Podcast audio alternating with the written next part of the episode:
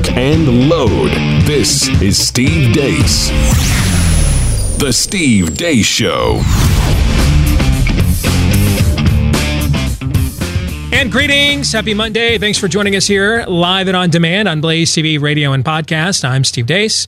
Todd Erz and Aaron McIntyre are here with me as well. If you'd like to join us, we're going to have open phones in the second hour of today's program. 888 900 3393 is the number. That's 888 900 3393. We're thinking we might make this a regular thing in the second hour on Mondays, kind of a, a town hall topic of the week.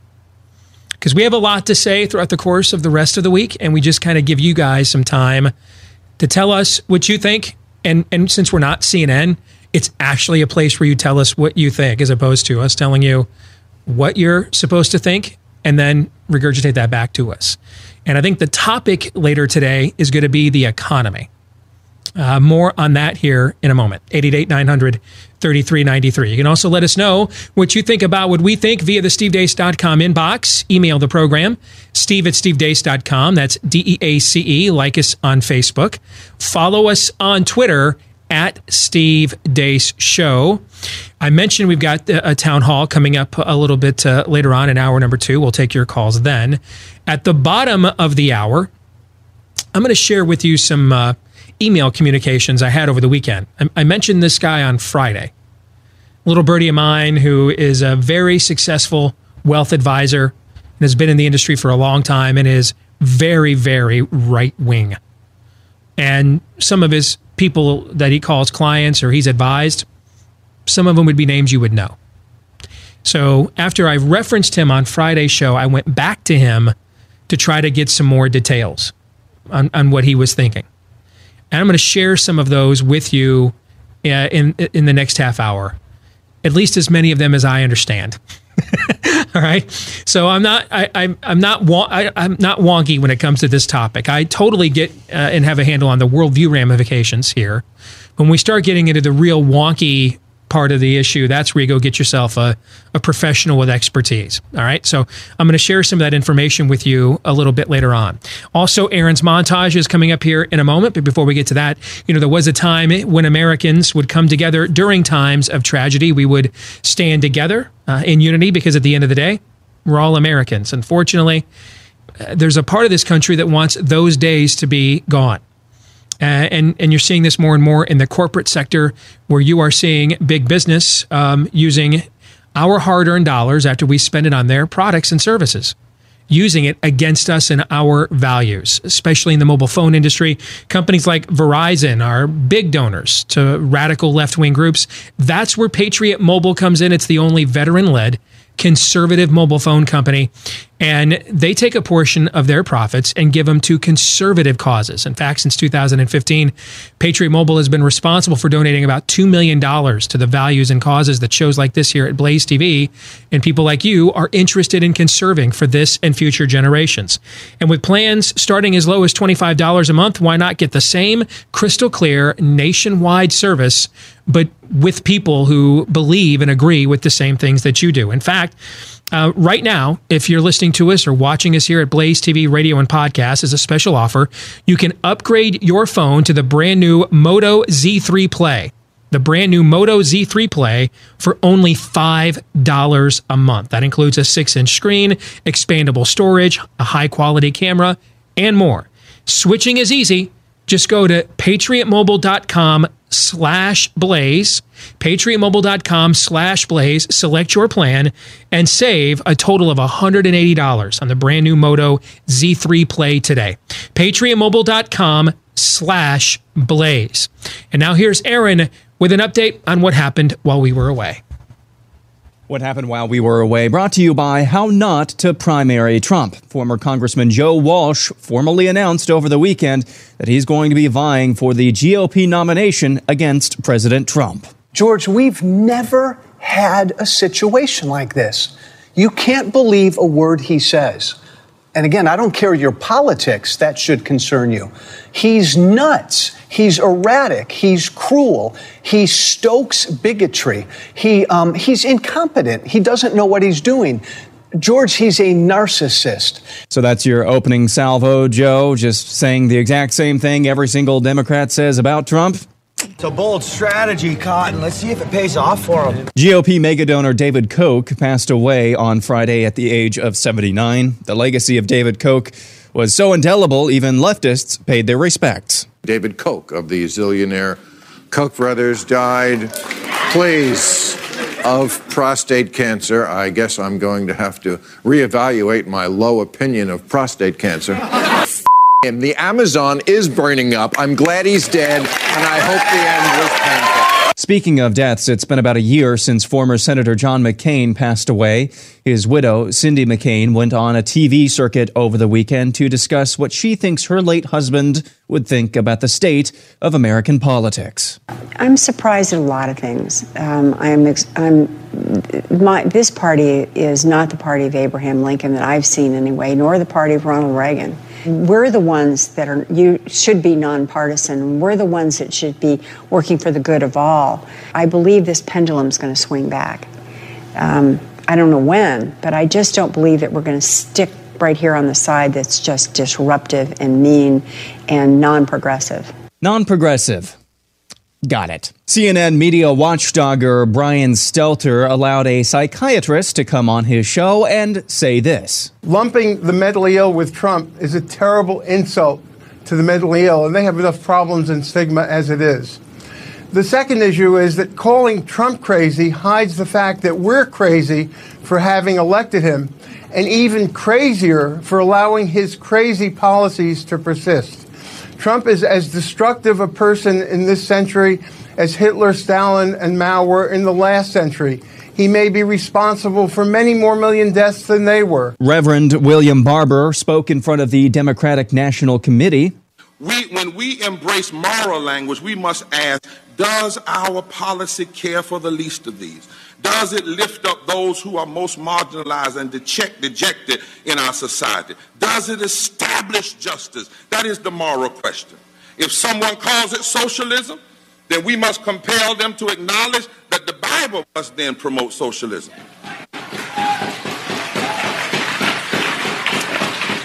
Because Jesus offered free health care to everyone and he never charged a leper a copay. Nancy Pelosi also spoke at the DNC gathering. You've got to be ready to take a punch.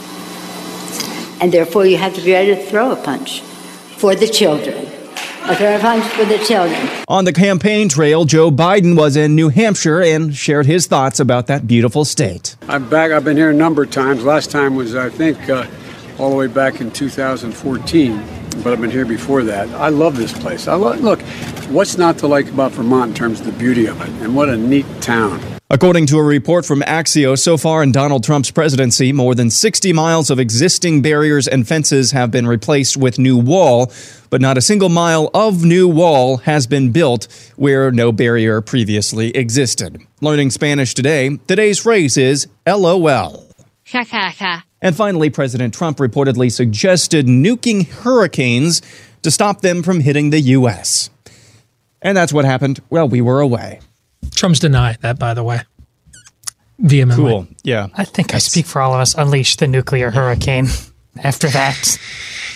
Uh, about this time every year, our attention turns to the solemn anniversary of 9 11. It's a moment when we reflect on those who gave their lives that day and those who would pay the ultimate sacrifice in the years to come, defending our liberties in places from Afghanistan to Iraq. 18 years later, we find ourselves seemingly in a state of permanent war. We've we're warned that the Islamic State is poised to make a comeback. We watch as the crescent of Iranian influence extends its long shadow, and in Afghanistan, our leaders are negotiating the terms of peace with the Taliban. I want to tell you about a recent film that ties this all together. Mosul is the story of the last battle of the Iraq War documenting the 2016 2017 fight against ISIS in Iraq's second largest city. Directed by former CIA officer Daniel Gabriel, Mosul is much more than a war story. It's a journey that will take you up to the Tigris River, into the heart of darkness of the ISIS caliphate, revealing an apocalyptic battle against two unyielding enemies violent Islamic extremism, and the sectarian mistrust and hatred that will remain long after the politicians declare victory. Mosul is available now on iTunes, Amazon, and, Vi- and Vimeo. You can visit www.mosul-film.com. M O S U L for those of you listening on the podcast. Visit www.mosul-film.com. Oh boy, those top few things in your montage. We could do whole shows on every last one of them. Let's just take them in order and I'll get through as much of this as I possibly can. And you guys feel free to chime in and interrupt as you feel necessary. All right. Let's start with Joe Walsh.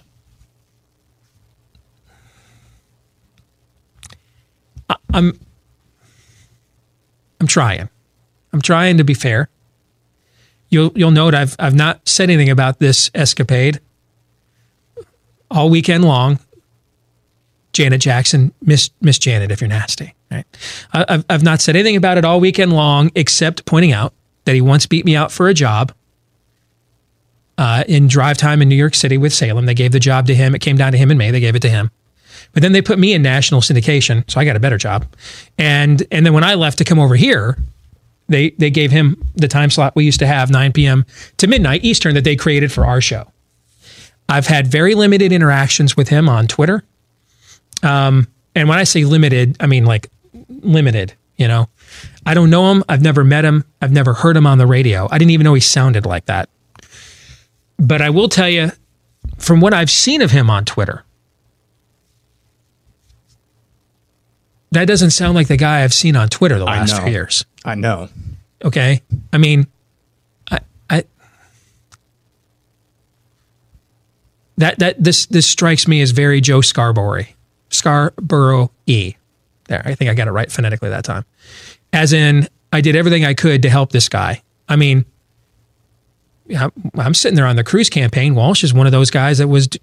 Tell me, let's assume everything he says about Trump is true in that clip. Everything. And I think probably I've said the vast majority of it, frankly, over the over the years. But for the sake of this argument, let's say all of that is true, all of it. Tell me what wasn't true in 2015 during the primary. Do you know what wasn't true during 2015? Can you think? I'm asking you guys. No.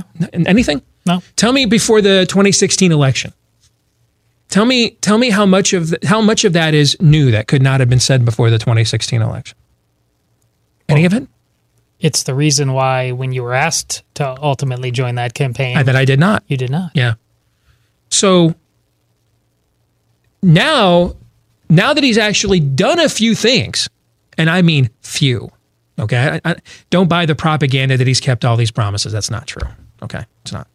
I mean, Aaron just pointed out in his montage, he hasn't kept what was the what was really the fundamental promise of his entire candidacy: building a wall, and Mexico will pay for it. We're not even supposed to. It, the, the the memo went out in conservative media. We're not even supposed to talk about the and Mexico will pay for it anymore. I don't care. But now we're not even building the wall. Period. All right. But that notwithstanding, now that he has done a few things, he did get us out of this horrible Iran deal. Now his State Department is trying to get us back in all the time. And probably if it wasn't for Ted Cruz going public with that on a routine basis, we probably would have gone ahead and, and gone back on that. But we haven't. We got out of that horrible Obama deal. We we moved the embassy. We cut taxes. All right. I don't think Brett Kavanaugh will be a great judge, and I think he's already proven that. I think Neil Gorsuch is not Antonin Scalia, but I think he was was worthy of of winning a presidential election again on the court. He, I think he's a he's an absolute. I don't think Brett Kavanaugh's much of an upgrade over what you would have gotten if Hillary were elected. I don't. Uh, but I think Neil Gorsuch is an absolute upgrade over what you would have gotten if Hillary were elected. Of the 60 some odd federal judges that have been, or, or circuit court judges across the country that have been approved, most of them are probably terrible and came out of terrible law schools and totally worked over. But let's say, a, let's say a third of them are good. That's 20 judges that are clearly superior to what you would have gotten if Hillary were president. Think, and I think I'm being conservatively estimating fair here, right? Sure. Okay. So these are things we can absolutely document that are better that he has done that since he's been president, correct? Sure. And so now that he's actually done some of these things, see, I, I totally get because that's where I was at. That's the conclusion I drew. I totally get when he hadn't done a damn thing and and trusting this guy's word based on you know his history was was a was too much of a gambit. I, I get sitting it out. I, I did. That's why I did it. I didn't think we'd get any of this stuff. And we really haven't gotten that much stuff. But I didn't even think we'd even get that. All right. But now, suddenly, that he's exceeded a lot of people's expectations, now suddenly all these character concerns that Joe had no problem negotiating in the primary, now suddenly they matter. I will. I, something specific happened, and it might be personal because it's. I don't know. It, it's been a while now. Actually, it's been several months where Walsh has resembled Scarborough, Bill Kristol, David French. It didn't just happen today. So it, it at at some point something got to him, and it wasn't just yesterday because he's been ranting and raving for a little while now. But it but it's clear when you go back, there was. I mean, people. That's one of the things that people keep talking about. That you're not the only one to realize that he was fine. He was. He had his own little jingoisms about uh, Trump back in the I day. mean, the day he, he like right before the election, he tweets out on November 8th, I'm voting for Trump. And if he doesn't win on November 9th, I'm grabbing my musket. Yeah, yeah, that, ki- yeah. I mean, I mean, something really changed. What, what, what was, what was it, do you think? Oh, What? What? Tell me, tell me what has happened that is new, that, that takes it up a notch. If anything, and man, I ripped him a new one on this show the last couple of days of last week. All right. But if anything, the whole scam of Russian collusion, everything else that they've done, they tried to pin on mm-hmm. this guy since he took office, if anything, I could actually see going the other way. I could actually see going the other way of, you know what, man, if that's what the system is, I can't stand this guy, but I'm a, I'm willing to forgive a lot more if now that they've kind of showed us who they are, right? I, mm-hmm. I, I can I, I can understand that thought process, and on a given day, I've actually been in that place. Right now, I'm right now I'm kind of at the place where I won't vote for this clown show, no matter what the alternative is. Now, 24 hours from now, I might have a different take. I don't know, right? But I really don't understand how, with any intellectual honesty or integrity, you can make the case that just now, after he's done actually a few things that are good, now suddenly his character concerns are a bridge too far for me. That one I do, after before I was before he had done anything, before he'd accomplished anything, appointed anybody, made a single decision during the election and when there were other options on the table in the primary, I didn't give a rip about any of that stuff. In fact, I was cheering it on. The math there doesn't add up to me on any level whatsoever. I think it's one of two things. It's either uniquely personal on some level that we don't uh, somehow it hit home, or maybe it's a couple degrees removed with Trump nuking somebody. Or just last week, you were talking about your own personality. I mean, you don't listen to these shows. The most you know about these guys, their Is shows when he plays is clips. when it's on t- Yeah. clips Or it's on it's on, Twitter. it's on Twitter. But You Right. don't know. But you know, I've talked about the, the you know the the elitist conservative club on Twitter and how they love it there. I, I, I this really they, they they are consumed with being on Twitter, the opinions of others, and I think it's as likely as not that they just wanted to be. This is the club he decided he wanted to be and He saw it out there. It's a chance to be relevant. I got to pick a tribe. his- yeah, Yeah. exactly.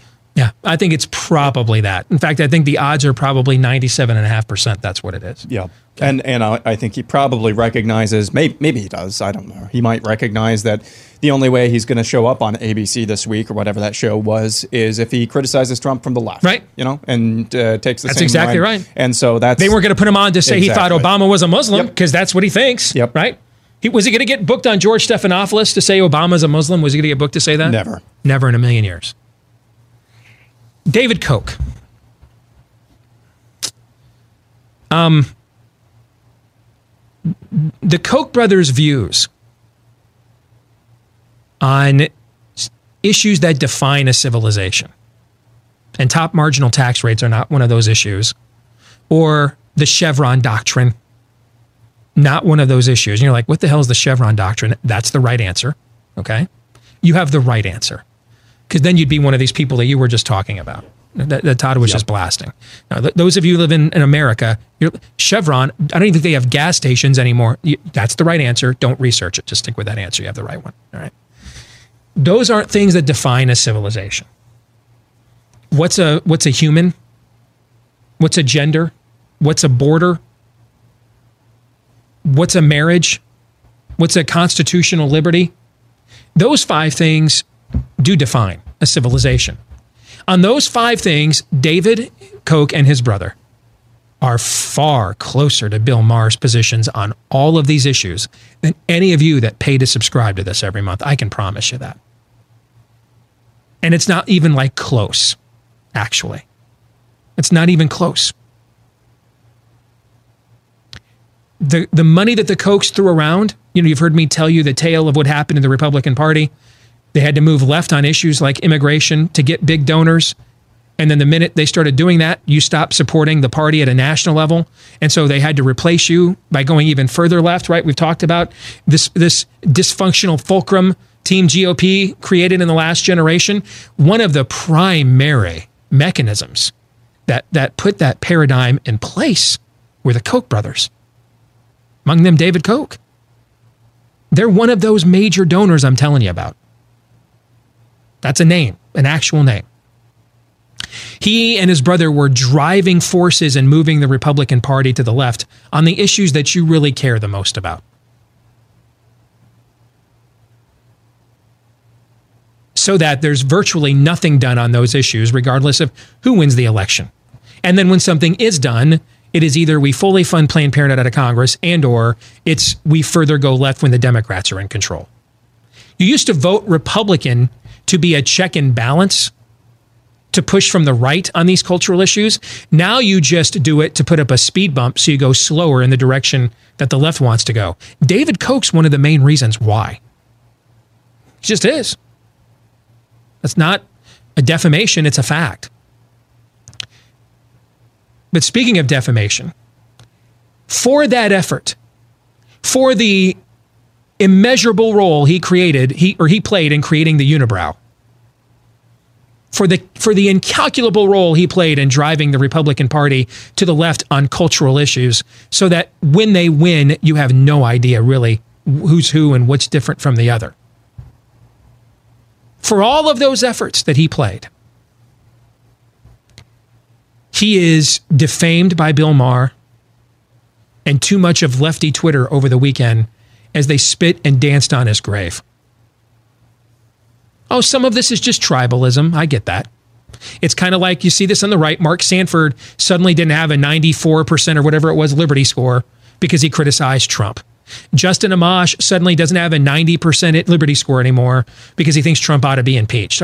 I, get the tribalism aspect. I get that. That's part and parcel with this line of work. We go up and push up against it all the time. But it, but this that level of vehemence and hate doesn't just come from run of the mill tribalism. That's not butthurt. That's not that. That's malfeasance. That's malevolence is what war. that is. It's war. That's what, what, you it said is. last week. Scorched earth. Yes. And so let me say this to you. If they're willing to do this to David Koch, who agrees with them far more than us on all the most divisive issues of the era, what do you think they will do and say about you? Who doesn't? And that's another, it's one of my 10 commandments of political warfare never attack what you're not willing to kill. David Koch gets no credit posthumously for pulling up. David Koch gets no credit whatsoever for moving the Republican Party way to the left while the base is way to the right. Gets no credit for any of that. He might as well have just gone to church every single Sunday, you know, followed the commandments, and loved the Lord, the Lord, the Lord his God with all his heart, soul, strength, and mind. Because he's getting blasphemed just as if as anybody else would if he actually had, and he didn't do any of those things. right? He actually moved the party where Bill Maher is at on a lot of those issues.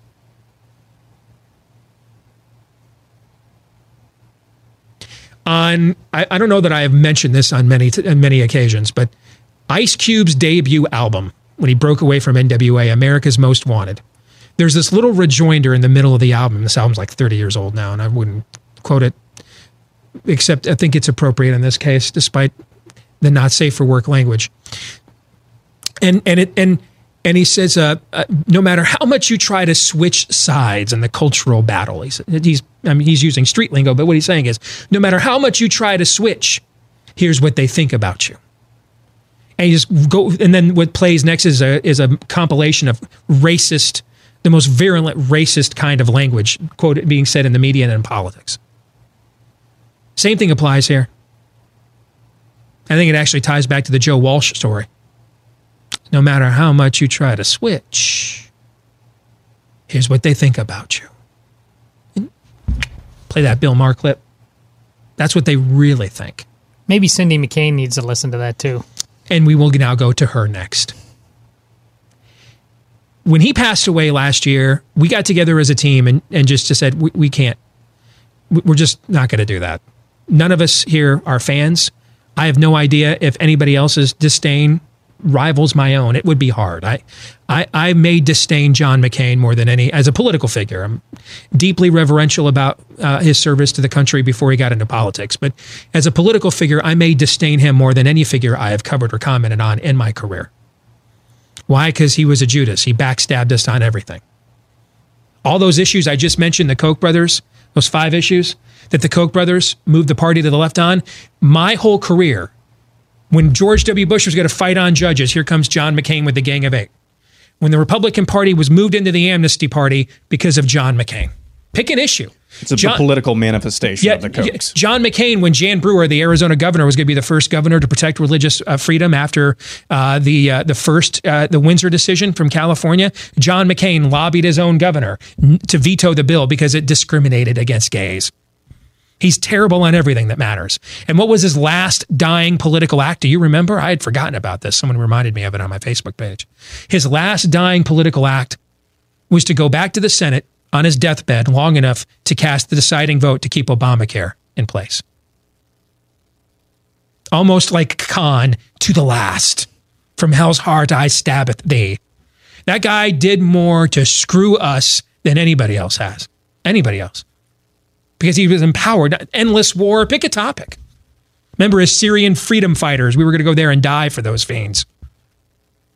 So last year when he passed away, we just ignored it, decided we're going to honor the man and the veteran, and we're just not going to get in the mud and show our ass. It's been several months now, and the statute of limitations on that, I don't know, you guys can do whatever you want. It's expired over here, though, where I reside. Because I'll be damned if, if I'm going to watch Cindy McCain get away with lecturing us about Trump. Oh, no, honey, girlfriend, this is your reward. You are the reason, you're the reason the base turned to somebody like this. Because of feckless Republicans like your husband. Own that poop, sister. This is all you. No one, other than the way the Hillary Clinton campaign, no one can take more credit for Donald Trump being elected president of the United States than Republicans like John McCain. This is all on you. You you you have the blood on your hands, and and I will be damned. Maybe other shows will let you get away with it. I won't. This one now, I'll give you some from hell's heart. I stab at thee here on this one. I'll fight this one to the last dying breath. Revenge is a dish that is best served cold, Khan once said, and it's damn cold in this studio every day, isn't it? Not quite Glenn Beck cold, because I don't know how they do that in Dallas. I mean, I, even I thought that was cold. But short of Glenn Beck's studio, this is the second coldest place probably on Earth, uh, at least in the Western Hemisphere right now. And no way, sister, are you getting away with that. This is yours. You own this. This is all you. This is your reward in full. And if if this is how they now want to play this, because I'm I'm beyond tired of the sanctimony. If this is now how they want to play this, then as far as I'm concerned, swing away. Go into Canaan, lay waste, leave no livestock, nothing to chance. Burn it all, all the dross. Because if there's one thing that the McCains need to be in terms of political, it's the dross. Burn it.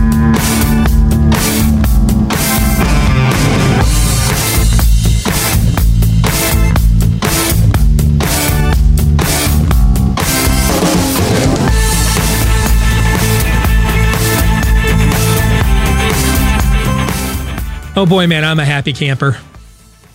Got home on Friday, massive box in the mail. Apparently, the powers that be got tired of me hitting them up every month for my relief factor. Um, uh, uh, I guess we'll call it a refill. So I think I'm good on that front for a while. They made their points. I'm not quite saying it's like that scene in uh, uh, in um, Miracle on 34th Street when they bring all the mail in, all the Santa Claus letters. But let's just say we're I define a, a separate closet space to store my refills of uh, Relief Factor. So they got the message. I like this product. They got they wanted to make sure I had my supply, so I didn't have to keep bugging them. Thank you. I'm a huge fan. Um, and what I love the most about Relief Factor, 100% drug free, even though it was created by doctors, because what that tells you is these guys get it. They, they get that the body was made to be healthy. All right, wasn't made to live forever, not you know east of Eden, but it was made to be healthy. Now, east of Eden, we get um, you know afflictions and we get injuries. You know, go get professional medical care for those things. But then, you know, nowadays, for all of our advanced technology, we suck at doing something previous generations that didn't have antibiotics and stuff like that.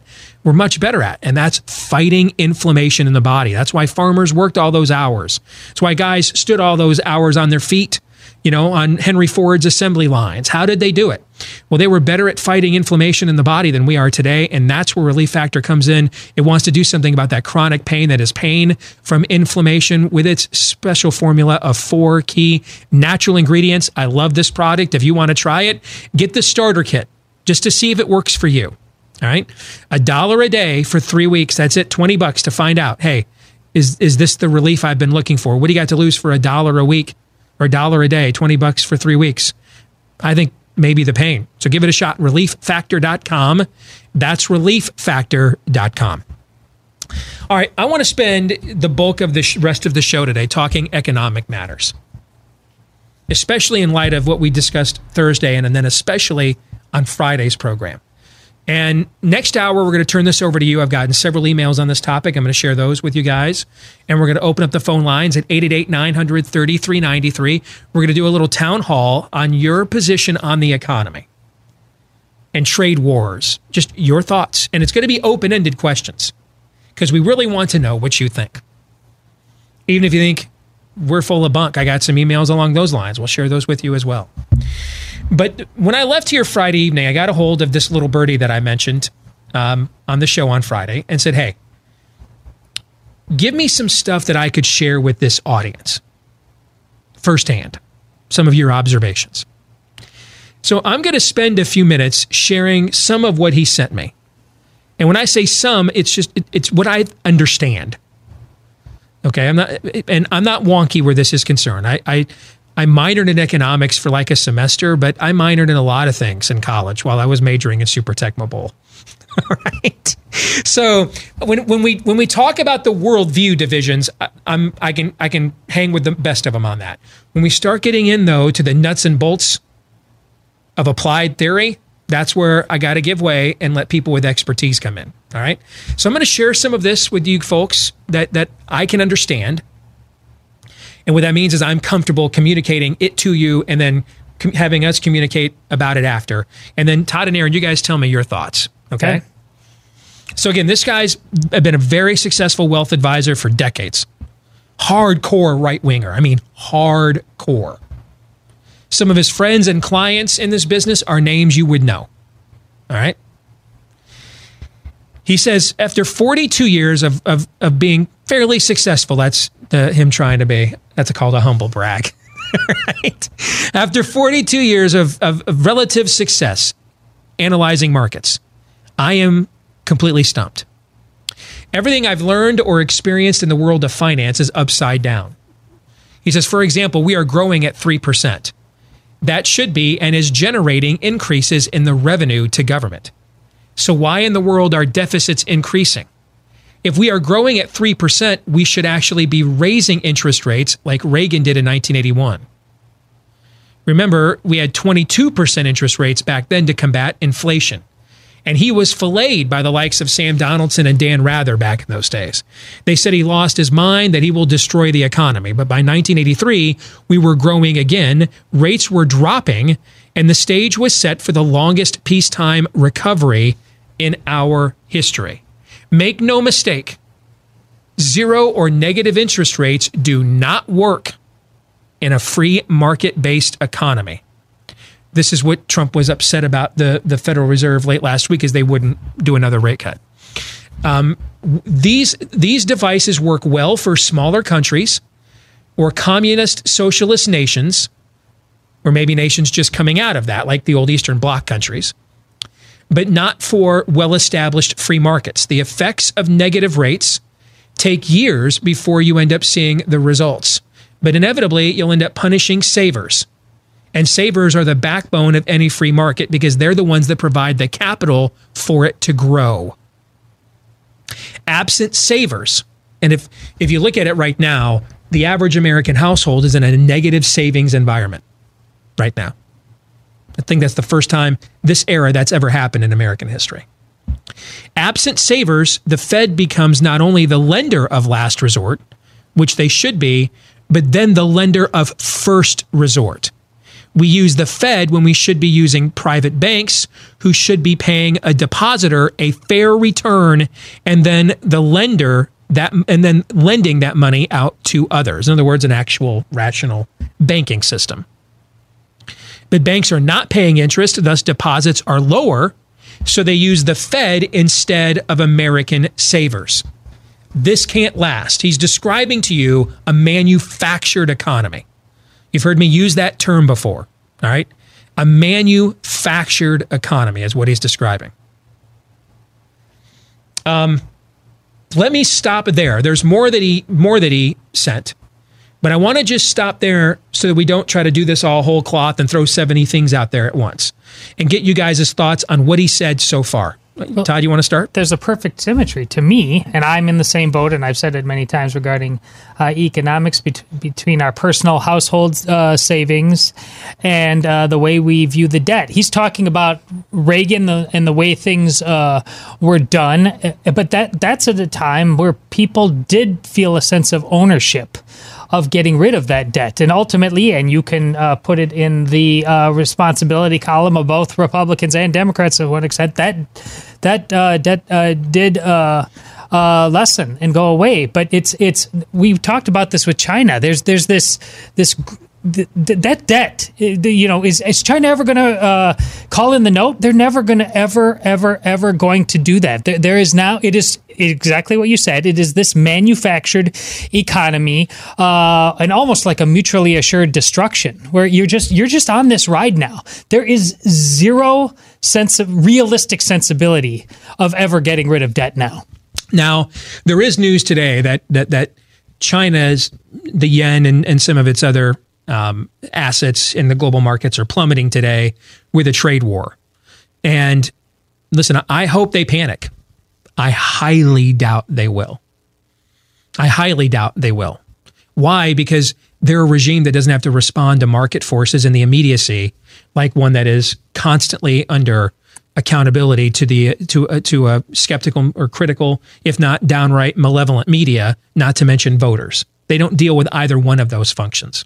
All right. So, um, but a lot's being made of this today in conservative media. This story. Hey, I I I hope I, I hope everything I said on Friday is wrong. I'm Team America. I hope we punk them into the fetal position. I, so it's not that I don't want to beat them. I just don't believe that this is the way that will work. I, I, it, let me give you a football analogy.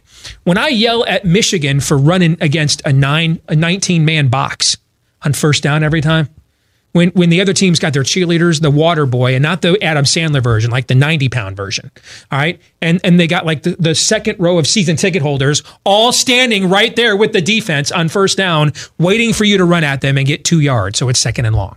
You're just a hater, Steve. Yeah, yeah. I, I, when I'm yelling about that, I'm not anti Michigan. I, I, I, I'm for the team in the winged helmet. I want them to win the game. Okay. I just know from having watched this game many times play out, it's not going to work. I just know that. All right. So, um, or maybe "know" is a tough word for some of you. How about um, tons of evidence to be skeptical at will? Is that fair? Is sure. that better? Okay. I've, there's a lot of evidence and precedent to be skeptical at will. So I'm all for conservative media playing up that story.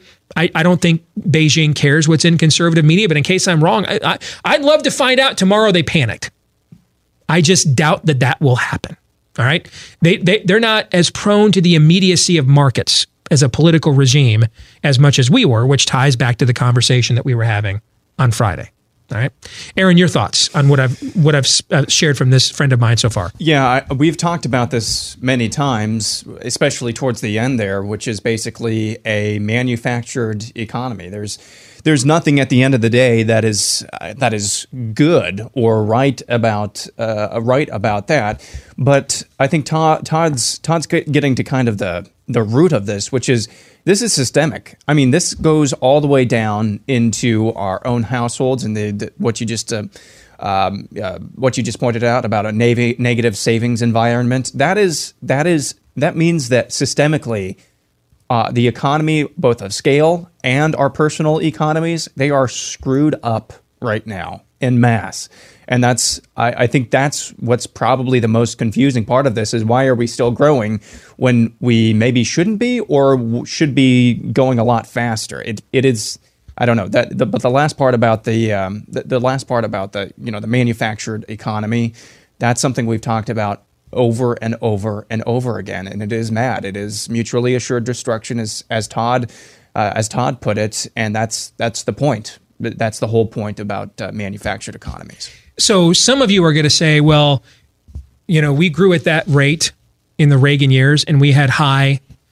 Um, or, or some. Let me let me reverse that. Some of you are going to say, well, the reason why that we we are taking in record um, amounts of revenue, and yet our debt continues to explode, and we're growing at three percent, um, is because of the amount the government is spending, right? And and you'd be right about that in a, in a sense.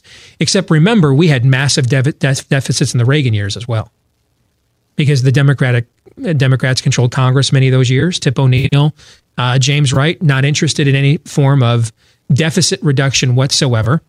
Uh, then they tried. Then they bullied George Herbert Walker Bush into doing that, and they violated his no new taxes pledge. And they were going to, I think they were going to spend a dollar eighty, if I remember right, for every for every dollar brought in um, or, or, something like that. I don't remember what it was, maybe the other way around. And then that turned out to be an entire scam. So we had massive deficit spending in the 80s. Now, the deficits weren't as big in the 80s as they are now, but relative to the era, they were massive. De- they look like, you know, tiddlywinks compared to now. But in the 80s, we panicked about those deficits when I was a kid because we'd never seen anything like this before. So it's kind of a relative circumstance. The difference here, I believe, and and my little birdie can inform me in a subsequent email if I'm wrong. The difference here is that the way that the the, the private sector was stimulate was much more directly stimulated by the growth in spite of the deficit spending in the 80s compared to what we're seeing today. And that's where you get into the banking relationship uh, with, it, with it, lenders and who's the money being lent to, as opposed to because if, if, if you're using the Federal Reserve as your lender of first resort, that's the government. That's the government. And government doesn't create any wealth. It only confiscates it. It, cannot create wealth. It's a it's a loss leader. Everything in government is a loss leader. That's why it should be limited. Some things uh, some things de- de- need to be uh, you know uh, ex- those expenditures. A military, a police, first responders. Okay, but this is this is where profit gets spending becomes a problem. I, I, want to say there's about a dozen states in America right now where government is the largest industry in the state. In every state in the union, I promise you, if you looked at your state's budget, the number one expenditure is education in every state. That's government. The two largest industries in America are energy and education. Two, energy, two, two industries that might have the least amount of, educa- of, of competition than any other industries in the country everybody bitches and moans about the subsidizing of ethanol and that stuff from states like where I live. And and I worked last year. I consulted on a project with a massive uh, or a very successful ethanol guy who wanted to actually privatize his industry and couldn't get his own industry to go along with it. But did you know that the oil companies are actually more subsidized than the renewable fuels industry, the biofuels industry is? Nobody gets more subsidies than they do. That's why when we had the drill baby drill debates early in the Obama years, ExxonMobil wasn't running drill baby drill commercials. They were running, hey, here's our green energy. Uh, uh, those are all subsidized programs. They're not paying out of their pocket for that crap. So, and, and education, of course, is a complete and total monopoly. You can't even have an ethanol or, or, or, a biofuel or a windmill competing with, with, with, with petro like in the energy field. That's all statist. All of it is. So the two largest industries in America are energy and education. There, they have the least amount of competition. And and when we don't have savers on the back end, where's the entrepreneurial spirit of new investment coming from? New capital gains, new businesses being built. We heard a lot after the Trump tax cuts were announced of major established companies offering um, bonuses to their employees, right? Yeah. But did we hear a lot about new ventures being started with that money? Those are the questions that my little birdie is asking here. You guys want to comment on that at all? Well, again, I'm reminded if what you just summed up is while China has become more like the United States to a degree by relying more on markets, we've become more like China and that's what the, the government Yes. the, the government infusions of cash. And so uh, that's where the mutually insured uh, destruction comes in. And you, and that's why you do not have to worry about debt because reality is being turned on its head. You have to worry about debt if you are letting the market forces truly go unfettered. You have to look that in the mirror. We are now in a level of denial because we can be. He goes on here uh, to talk about quantitative easing. That's a phrase we heard during the Obama years. Um, and then the opposite of that, quantitative tightening. This is where we start getting into more of the stuff that I think I'm not qualified to give an opinion on. And I'd probably rather just have an expert come in on those things and interview them and let their answers stand for themselves. I don't think that's stuff that I, I feel qualified discussing one on one with you and the audience. But his conclusion is that the way Trump or the, the danger that could be utilized here is in the stock market. And you know that's been one of the primary things that the the Trump administration has promoted as the evidence of its of its of economic vitality has been the growth in the stock market, right? Mhm. All right. And so if I can as a as best I can as a layman, if I can decipher his concern is that and again, little birdie, I know you're listening today, so if I'm wrong, email me back so I can correct it on tomorrow's show.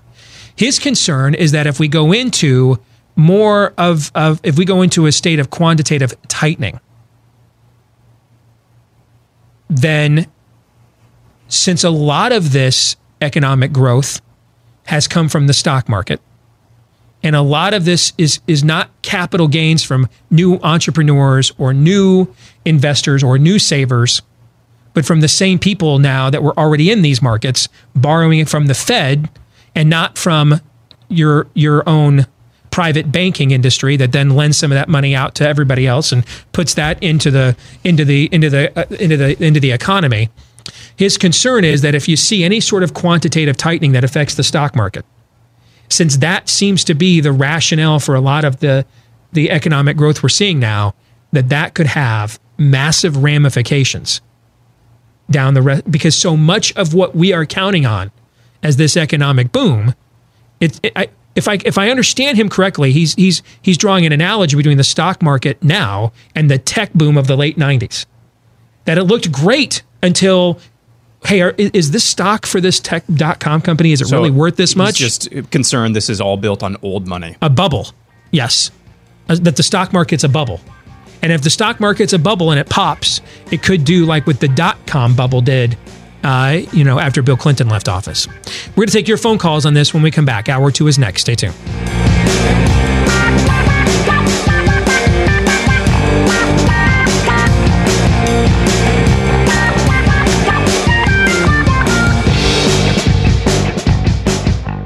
All right, back here with hour number two, live and on demand here on Blaze TV, radio, and podcast. I'm Steve Deace. Todd and Aaron are here as well. This is now where we open up the phone lines. Let's have a little town hall. Your thoughts. We've had a lot to say, particularly me, over the last couple of days on this show on the economy, trade wars, etc. Recession is it is it fear mongering? Is it legitimate fear? All of those things. It, we kind of like to find out now what you think. And you're out there, uh, as as Alabama once saying, you're working a 40 hour week for a living. All right. I mean, you're uh, you're the ones uh, uh doing most of the living, dying, and, babe, and, and bill paying around here in this thing we like to call the United States. So, what are your thoughts? 888 900 3393. 888 900 3393. Uh, if you've ever wondered why you can't control your own appetite, regardless of your diet or your commitment, you always feel hungry. Believe it or not, it may not even be your fault. All right. Scientists now understand that it's not about willpower, it's our nature. Our brains are wired for survival to tell our bodies we need more calories no matter how much we eat. Luckily, your body naturally produces a molecule called OEA, which sends a signal to your brain that you're full. But if you're like most of us, you don't produce enough OEA, so you always end up feeling hungry. That's where those portion sizes and cravings you can't control come from. FDA accepted Riduzone was developed to provide the OEA we need to bridge that gap. I've been endorsing this product for a while now, and I'm hearing from folks like you that are using it and you're loving it. Riduzone is a safe, vegetarian, and gluten free supplement it just simply tells your body to stop eating your full. That's all it is, is that OEA. So stop fighting nature and manage your hunger and your weight with Riduzone, America's number one supplement of OEA. Use promo code STEVE right now to get 30% off a three month supply. Promo code STEVE to get 30% off a three month supply at riduzone.com. R I D U Z O N E, riduzone.com. 888 900 3393. Your views on the economy. Do you think we've been too hard on the president? You know, what's funny is there was there's a small block of you that have been pounding me in my mentions in my email for months that I wasn't just losing my mind over the tariffs on a daily basis. But what did I tell you on Friday? If if something proves to work, let's continue doing it. And then when it no longer proves to work, let's just stop right? That's that's our big dogmatic position as a show on some of these things. So my my historic historical precedent and my philosophical bias suspected this was never going to work, at least not the way it was intended. But I was willing to let it play it out. Not to mention, I'm not empowered to stop it, even if I'm not.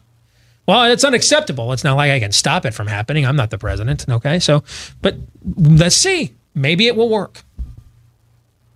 Well, I don't think it's showing many signs of working. But maybe you disagree with that. 888 900 3393. We've gotten several emails about this. Let me share a couple of them with you guys. Uh, Dennis Whitworth writes, You are spot on with your tariff rant. It's been a big concern of mine for a long time. I wouldn't totally discount the possibility of another full blown depression.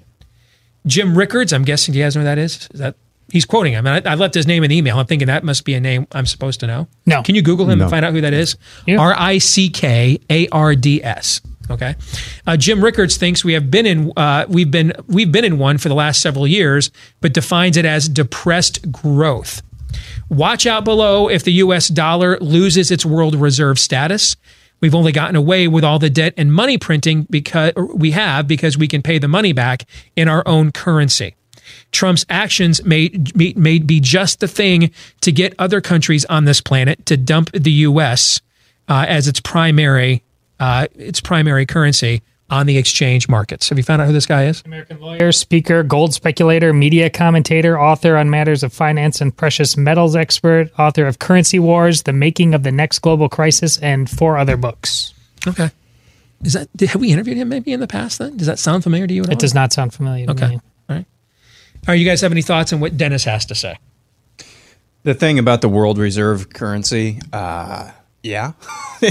yeah, that's been a concern for quite some time. I mean, if China was really serious about um, getting one over on us, they, I think, I don't know, they could, uh, they could, I think, uh, accomplish that. It'd be kind of hard, but um, yeah, he's absolutely right. The only reason why the United States is uh, has this faux solvency right now is because they are we the dollar is the world reserve currency, which means everything else is up against the dollar. It is like the new gold, except it's just paper, and uh, the United States has the power to print more of that.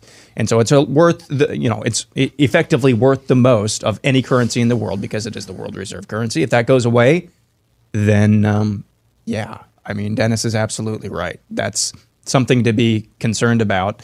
And I, you know, I I would generally agree with most of the rest of his his email as well.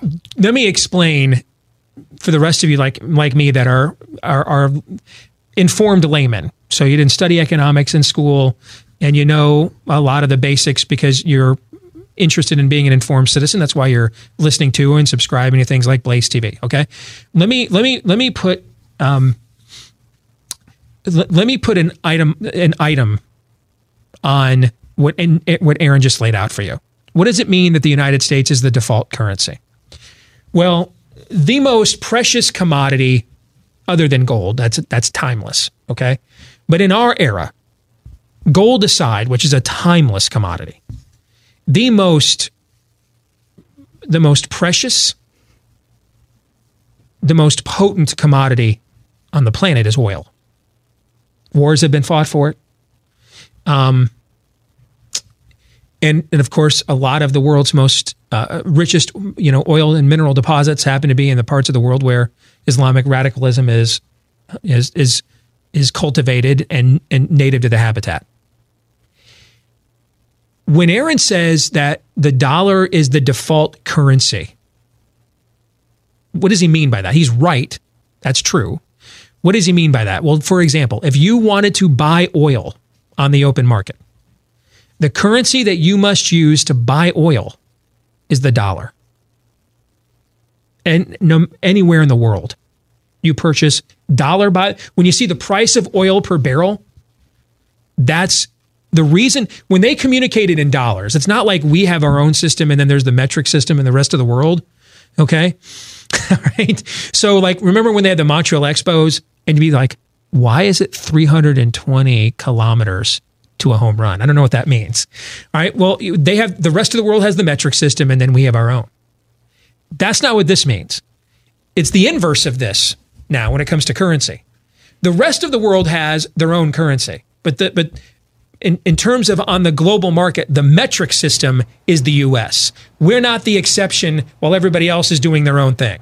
Everybody else is the exception to us in this arena. And never is that more prevalent or powerful or politically more um, influential than it's the price of oil per barrel in dollars everywhere in the world. So anywhere, everywhere in the world, you go onto an open market to purchase oil per barrel, it's in the dollar. That's the that's probably the best illustration I could give you in our audience of what it means when you are the default currency.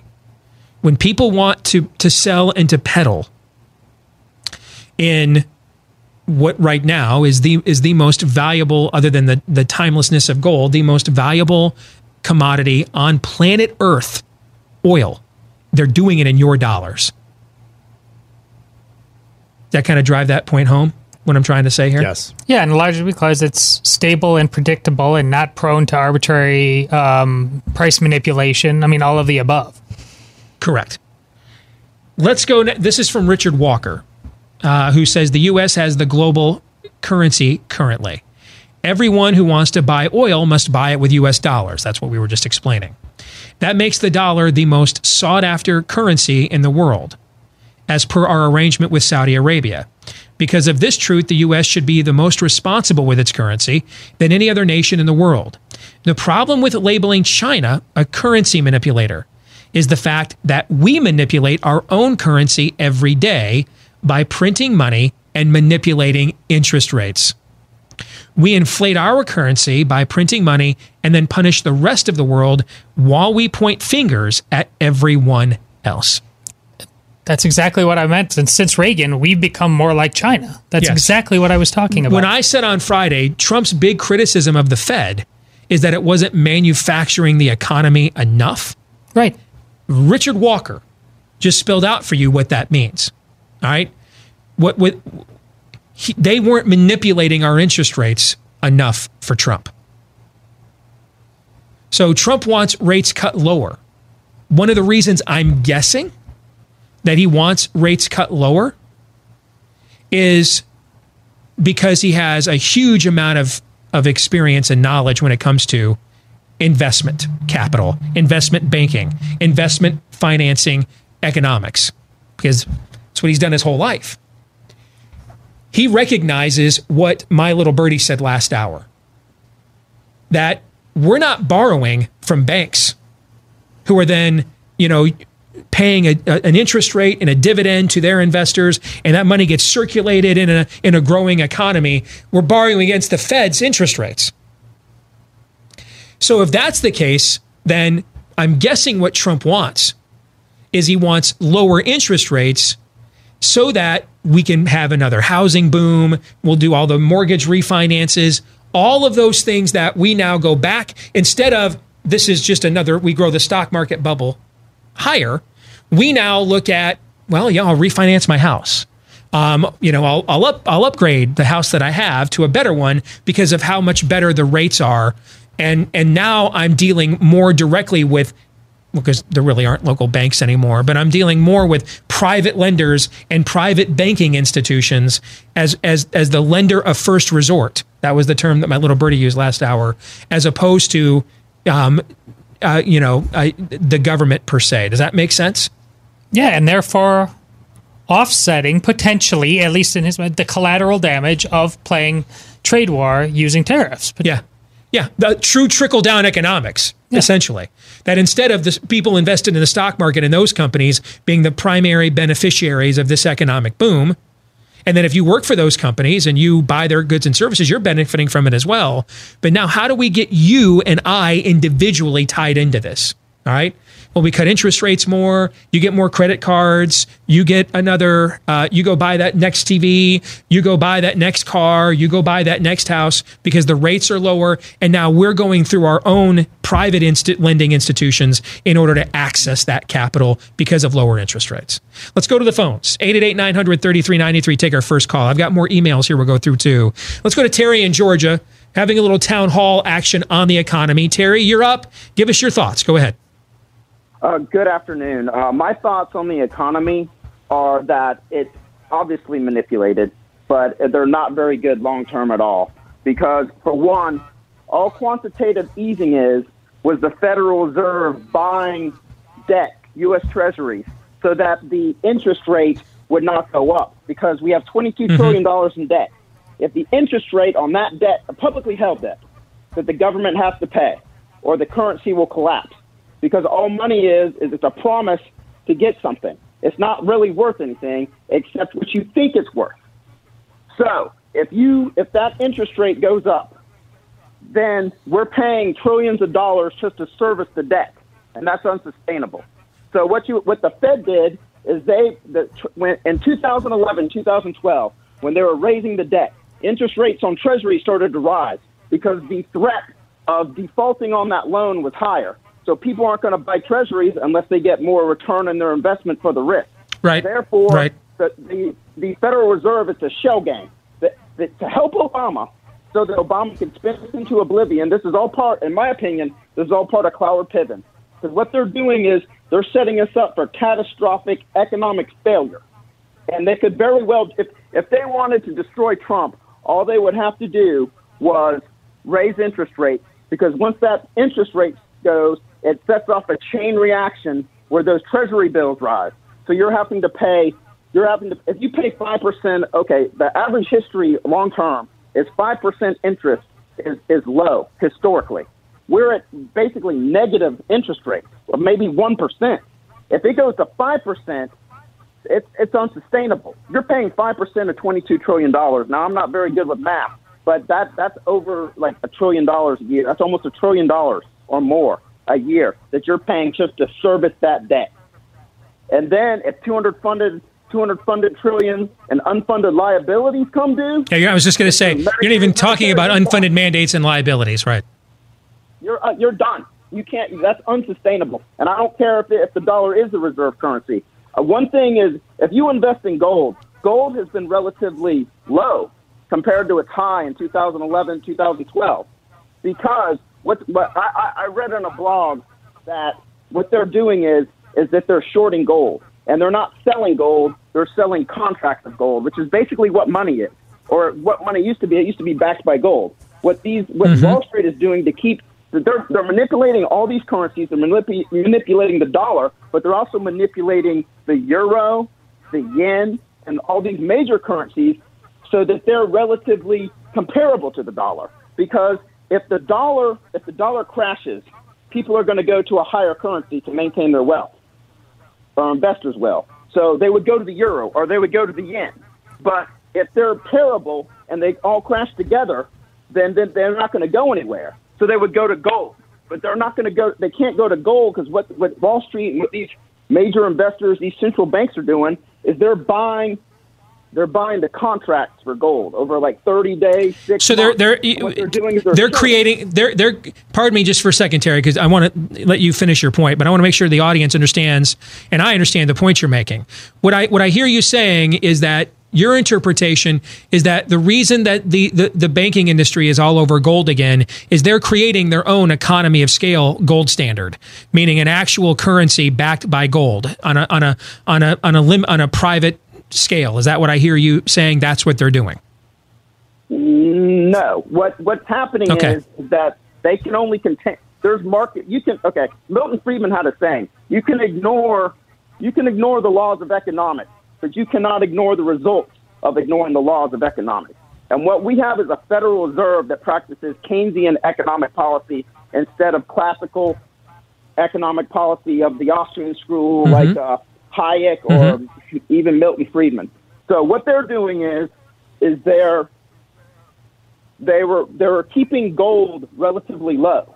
So it's not a it's, it's not a you wouldn't go there as a uh, a reserve to a protectionary asset because what they're doing is they're shorting it. They're keeping it artificially low, just like okay, they're keeping the euro artificially low because what they're doing is the euro, the European Central Bank is buying dollars. So that makes dollars more expensive. So that makes euros less expensive relative to the dollar. What Wall Street is doing is they're buying gold futures, which makes gold less expensive relative to the dollar.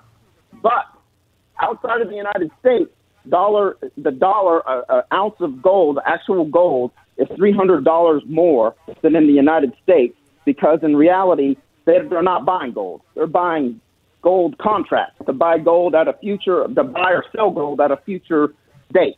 So what they're doing is they're manipulating, but they can't contain it because what they've done is they've created this system that they they think they can control it because they're leftists and they think they can control everything. But because there's leftists in the central bank and the Federal Reserve and everything, they think they can control it because they're technocrats, but they can't control it because the market is a force in and of itself.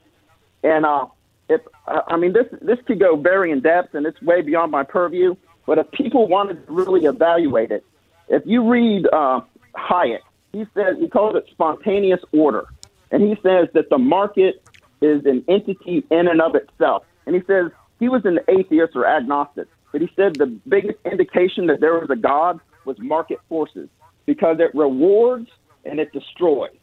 So if you have property rights, if you have freedom, if you have all this, if you have the rule of law, you're going to be a beneficial economy and you're going to grow. And he says that's what establishes spontaneous order. But if you start regulating the economy, if you start manipulating currencies, if you start arbitrarily applying interest rates or putting price controls in there, what you're going to do is you're going to throw a wrench in there. Okay, here's another example. But housing boom. What they were doing is they kept interest rates too low for too long so that people could afford to go buy a house under low interest rates. What that happened is, is it incentivized people who weren't savers, who who were arbit- who were subject to the uh, the the uh, the job market and fluctuations. So they bought these houses that they couldn't afford because interest rates were so low because they were arbitrarily put low. What that did is that increased the amount of people who are risky, Mm-hmm. and then they they they monetized that, and it went through the through the uh, financial market. Right. So that that risk This this la- this th- th- this last point you're making is key because you're you're pointing out something I tried to say last hour in that the the difference between economic growth with massive deficit spending in the Reagan years compared to what we have now is is we didn't have nearly the level of manufactured economy in the 80s that we have now, even when it comes to private home ownership and the things that you're talking about right now.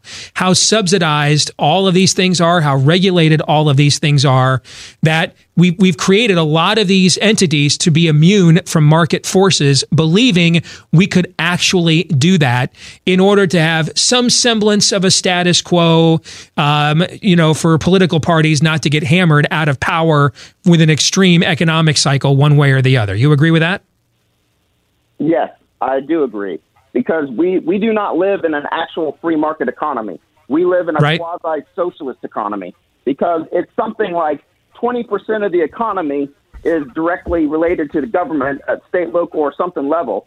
But as a uh, but aggregately, if you account like the government giving contracts to this company or influencing that or paving the roads, then it's something like 40 to 60 percent.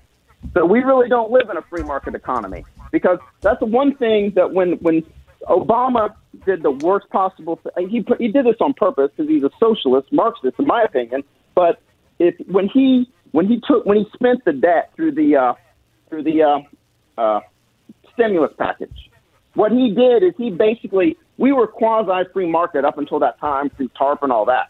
But what they did is they directly put the the Federal Reserve and the monetary policy and physical policy all in the direction of the federal government. And if you'll notice that after the housing boom, after the housing bust in 2008, 2009, they went directly from uh, the, the debt went from like 10, 8 to 10 trillion to doubled. It went to 16 trillion overnight, basically, within a year or so, within a short amount of time. What that did is that basically socialized and put the driving economic and monetary policy and physical policy. You have it through taxes, and they're so they're they they control physical policy, obviously, but then they put monetary policy directly in control of the Federal Reserve, and it just it's setting us up for failure.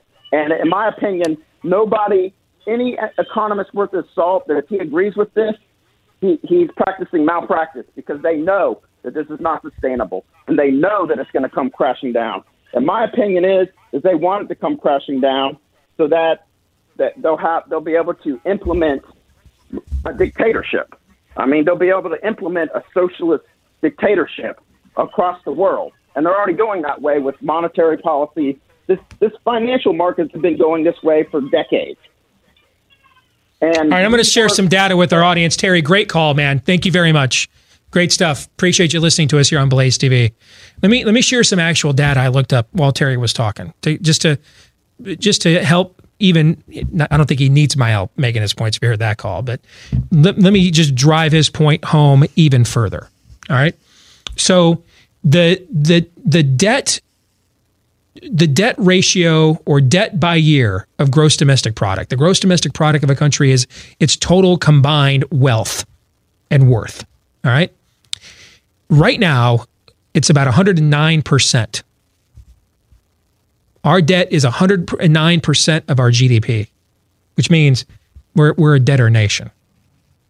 Whole cloth. That's the highest it's been since World War II when we had a pretty good reason for why it needed to be that. It was like 120% at, at, at, at 1945. But at that point in time, if it needed to be 300%, fine. Because if, if you don't win WW2, you don't really care what your debt ratio of your gross domestic product is next fiscal year. You don't you don't have a gross domestic product. Uh, you're Sieg Heiling or worshiping Hirohito, right? I mean, that's a that's a historically cataclysmic event. Are we facing anything similar to that right now on the geopolitical stage? Then we might we might say in inwardly culturally we're we're we're down spiraling there when Wichita, Kansas can't decide whether to have sex offender drag king, drag queens be alone with your kids at the library, right? But that's that's not what this is. Markets aren't figuring factoring that in. On a geopolitical scale, meaning the United States place in the world, are we facing anything nearly as existential or cataclysmic as are, are we going to be a you know an ancillary of the Japanese Pacific Rim, or are we uh, going to be, you know, um, worshiping uh, uh, worshiping Hitler with swastikas? Are we facing anything close to that right now? Climate change. Thank you. Nuclear hurricanes. Right. The the the, the um the man in the high castle is, is fiction to us. Okay, that's what I'm trying to say. The man in the high castle is fiction to us. It was real to them. So they didn't bat an eye about what that spend whatever you have to do. Nationalize. By the way, we were nationalizing whole industries on a temporary basis at that time too. Okay, in order to win this effort because it's this was the win or go home moment for Western Civ right there. All right, we're not facing anything close to that right now, and this is the highest debt ratio of GDP we have had since then. Since then, when Reagan took office in 1980 when Reagan won the election, misery indexes, gas lines, stuff Aaron's only seen footage of. You and I were sitting in our parents' laps in those in those big ass American vehicles without seatbelts back in those days, waiting to get gasoline. Yes, we were. All right. While mom smoked and dad smoked, and we sat in the in their laps in the front seat with no seatbelts. It was America. All right. Um, you guys take a guess and that was considered the, the that was considered the bottoming out of the American economy post World War II, the Carter years.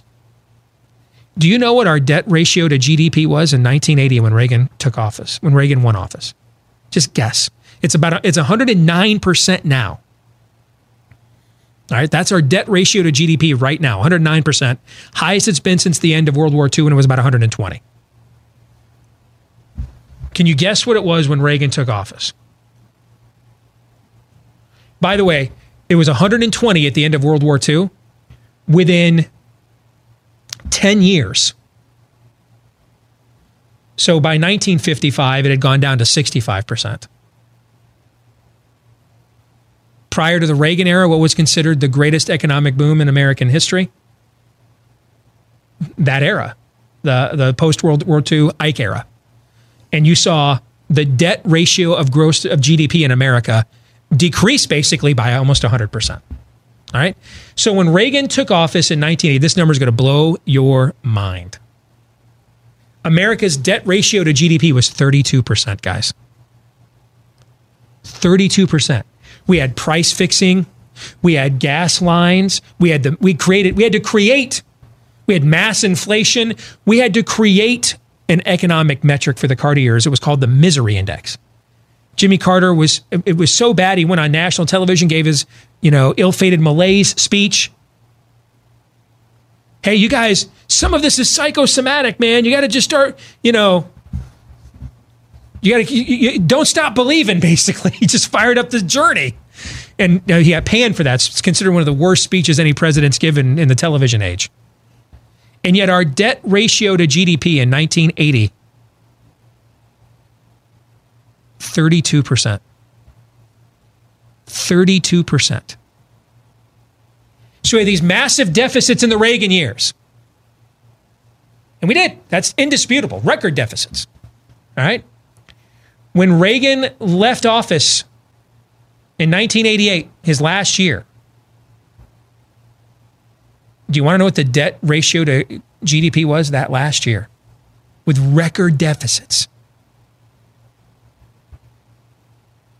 I'm going to tell you when we come back because it's going to illustrate Terry and George's point about the mass subsidization and nationalization of the economy and why this time it's different than it was in the 80s. We'll get to that here when we return.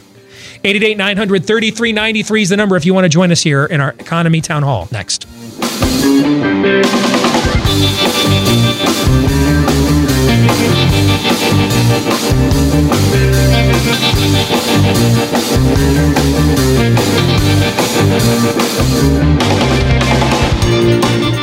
The Amazon Capital One data breach just hit. That put 106 million of us at risk. Our names, home addresses, banking information exposed. I know you're probably not so much concerned about credit card theft now. You've got identity theft protection. That's good. But your far greater risk is with home title fraud. Title fraud is rampant right now because identity thieves figured out our titles and mortgages are kept online in databases that they can hack. So their big payday comes by forging your name off your home's title so it appears they own your own home. And with a data breach like this, even if they can't get a credit card in your name or pilfer your PayPal account anymore, what they can do now is they've got last four digits of a SOCH, a middle initial, a maiden name, um, you know, whatever you use to verify your you when you go online to do business a place like with your with your mortgage lender for example they now have that information. And the first 60 days after a ma- major data breach are key because by then usually uh, the breach the loop is closed and the scammers like to strike while the iron is hot. That's why we're offering you today 60 risk-free days of protection for your home via our friends at home title lock. Don't be the next person stuck with those late payments. Foreclosure notices protect your most important investment your own home. 60 risk-free days of protection available right now at hometitlelock.com enter your home address when you get there to see if your home's already been targeted. hometitlelock.com. Again, that's hometitlelock.com. So we were we were talking as we continue our town hall on the economy and debt ratios. That the debt ratio right now, as it relates to our gross domestic product, is the highest it's been since we had to win World War II. And within a decade, it had a hundred percent decrease or a 50%, I'm sorry, a 50% decrease within a decade. So Reagan takes office in 1980. We have maybe the worst economy we've had since post World War II, right? And the debt ratio to GDP was only 32%. Reagan leaves office. We've had massive record deficits. That's not debatable. You know, everybody's got their narrative of who to blame. The reality is, Congress wasn't willing to cut spending. Reagan wasn't willing to stop defense spending to defeat the Soviet Union. And everybody's kind of to blame. All right. But after that decade with record deficit spending, a massive increase in, in defense spending in order to put the final nail in the Soviet Union's coffin to win the Cold War. When Reagan, in Reagan's final year, 1988, our debt ratio to GDP was only 50%.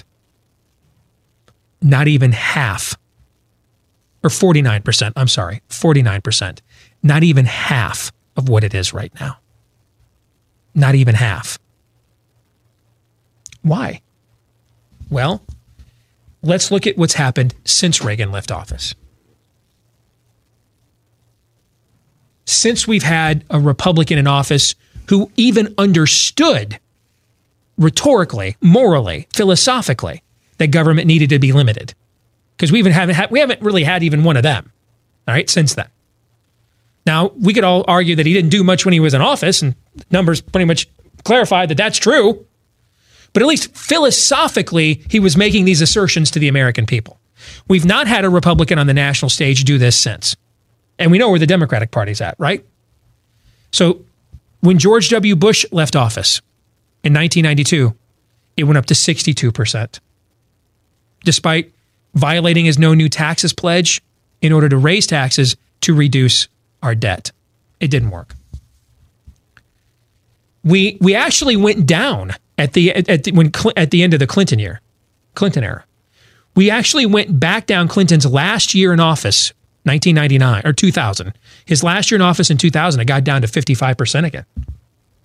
That was the last time we ran a budget surplus, not counting the national debt and unfunded mandates and liabilities. That's just what we spent to what we took in for fiscal year 2000. Here's what's happened since. End of George Bush's first term, it went back to 60%. When George Bush left in 2008, 68%. The Obama years. This is incredible. You've heard me say before over the years, bad Republicans always lead to worse Democrats, right? So at the end of Bush's term, second term, we have to suspend the free market principles to save the free market, right? One of the absolute dumbest things I've ever heard a, president say, ever in the history of mass communications. So he leaves office. We go up to 68% of our GDP is, or 68% debt compared to GDP. One year later, in 2009, it's 83%. One year of Obama, it goes to 83%. Bad Republicans always lead to worse Democrats. So know now, just know now, the RINO you're voting for for governor of your state now is to put off how bad the left is. All you're doing is setting the stage for the Democrat that will take his place very shortly and then will use the bad stuff he's already done to you as the baseline of the new bad stuff he's then going to do when he gets into office. This is clearly articulated here. Be- better this this actually stunned me that my own principle is even more right than I thought it was when I looked at this actual data. Do you want to talk about John McCain again? From 68%, which is which is to quote his father, it's bad, it's bad. 68% is bad, guys, bad. It went up to 83% in one year under Obama. 92, 90% in year two. With an all Democrat Congress, filibuster proof Senate. 2010, 90% it stayed again. And, but then we have the Tea Party election, right? 2010, Republicans are ushered into the House. 2011 went to 95%. That's your Tea Party election. Probably wouldn't have gone up if all the money that was grifted uh, would have been put towards the national debt. True, it might have only gone up at least a point or two higher. Yeah. That's a good point. Yes. 2011, 95%. That's your that's Speaker John Boehner and all those Tea Party Republicans you elected. 2012, we hit the what was called remember the fiscal cliff. Doesn't that seem like it was 20 years ago? We hit that fiscal cliff in 2012. I remember covering that almost every day. That's when we hit. That's when we were approaching 100 percent debt to GDP ratio. It was at 99 percent. And so after the 2012 election, we had the sequester. Republicans now have uh, still control of the House. Obama's been reelected. Both sides, well, actually, the Democrats fought this tremendously. The sequester was going to end us. But we had to have the sequester in order to get to stop from going over the fiscal cliff. 2014, you know, with Republicans wanting to retake the Senate, every financial, every every political incentive to oppose Obama, it goes up to 101 percent. I'm getting depressed that I'm I'm actually more right about this than I even thought. I've never run these numbers before. I, w- I was just giving you this analysis experientially, anecdotally. This is the empirical angle. 2015, it did go back down after the Republicans took the Senate to 99%. But then in 2016, with an election year and every incentive to stick it to Obama, it goes up to 104%. 2017, full Republican government. I, I, I give you good news. It did go down to 103%. So I guess if we want to be technical about it, we finally found some Republicans who cut some debt. It went to 103%. but lest you rest on your laurels of those glad tidings of great joy, the very next year of 2018, again, an election year, they have every year to have an ins- to, to, to, to be good stewards of people's money. It goes back up to now 105%. And it's 106% so far for 2019. Highest it's been. And it could go as high as 109% in the next year or two. Highest it's been since World War II. Not all deficit. Here's here's today's lesson. Not all deficit spending is equal. When you're deficit spending in the 80s, and I'm not making excuses for Reagan, I've been critical of this, but deficit spending in the 80s, when we don't have the massive subsidizing whole cloth of industries that we have today. When it when when it when Obamacare didn't make it um, didn't make a, an X-ray cost you seventy five bucks, and dudes had to pay for mammograms. Okay, deficit spending in the eighties, while bad, wasn't as cataclysmic cataclysmic as it is when you're doing it now, because you're adding to the debt you've already agreed to incur with all of these regulations, subs- subsidies, etc.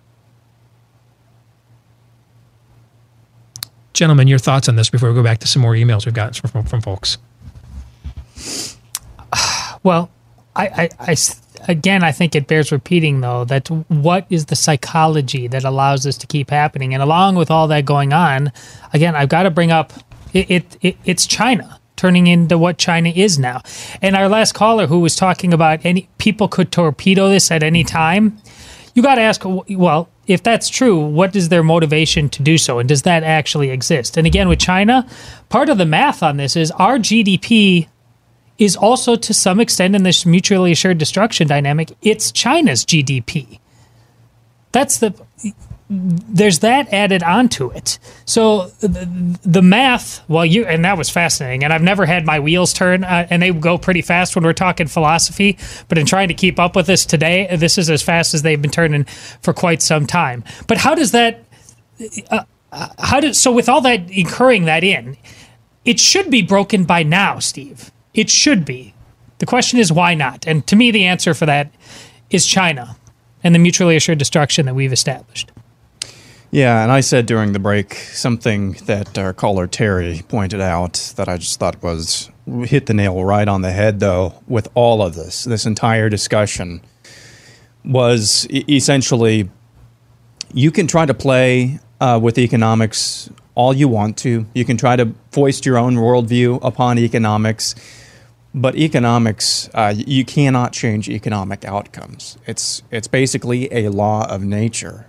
Eventually, this is going to catch up with anybody who's on the wrong end of this somehow, some way. Maybe it'll be a while, but anybody who's on the wrong end of this, this is going to catch up to.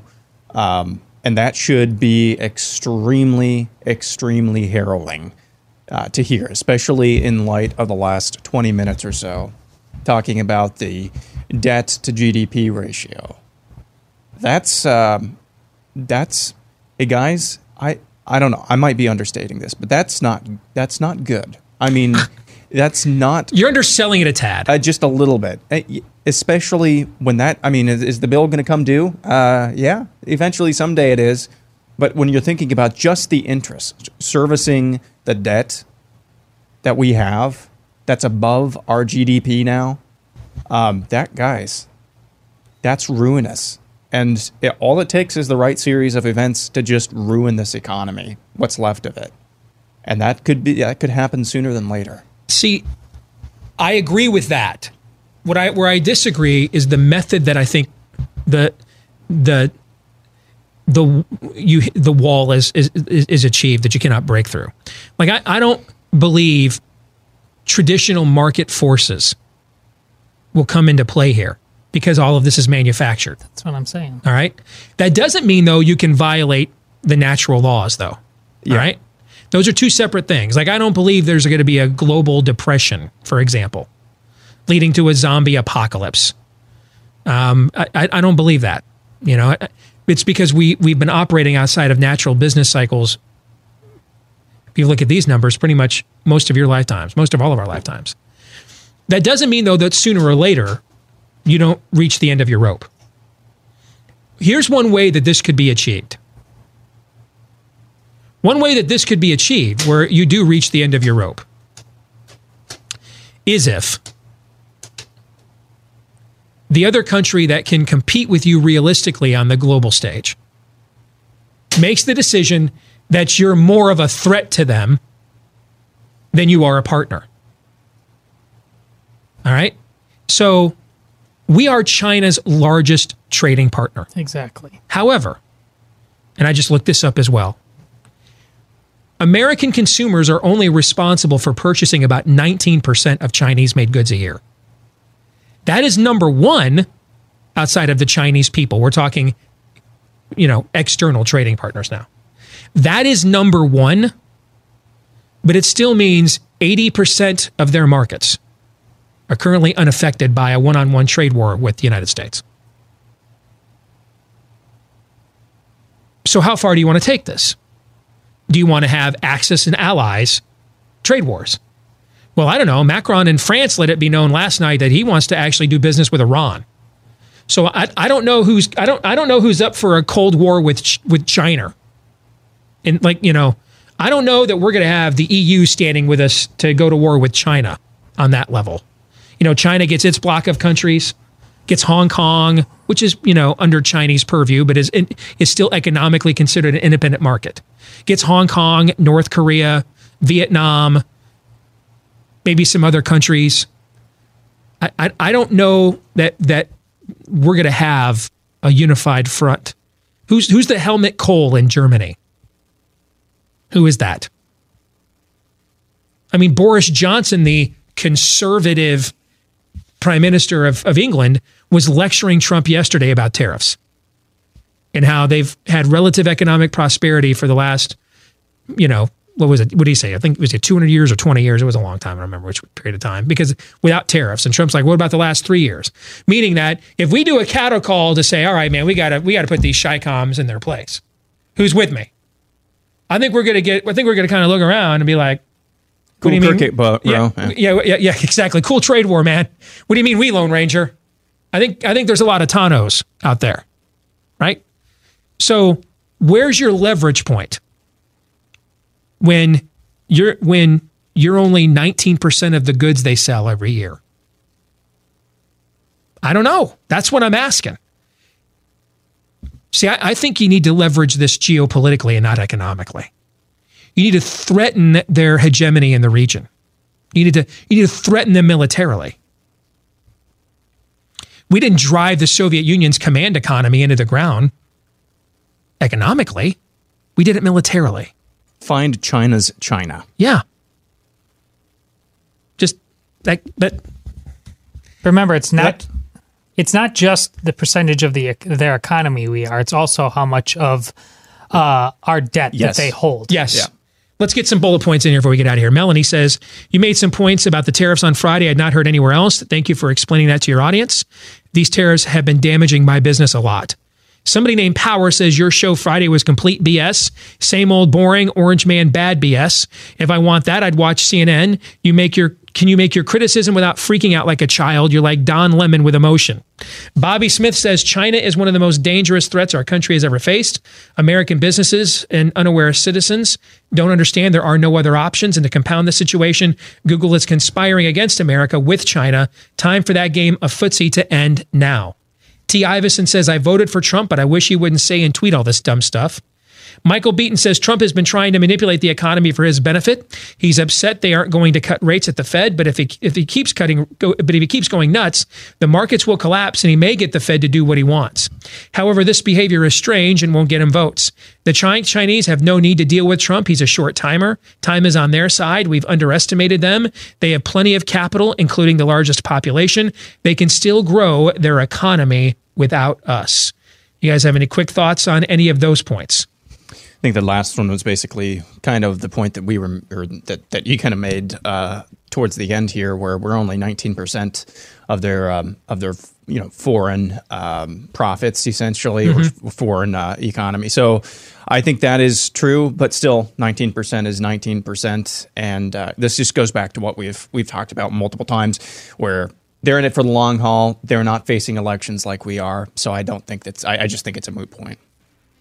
Spreadsheets are one thing, motivations are another, and we need to be clear about both. We're going to stick around and do some overtime for our Blaze TV subscribers. We're going to talk Darwinism.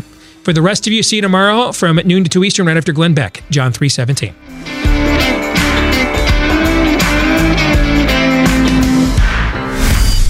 This is Steve Deace. on the Blaze Radio Network.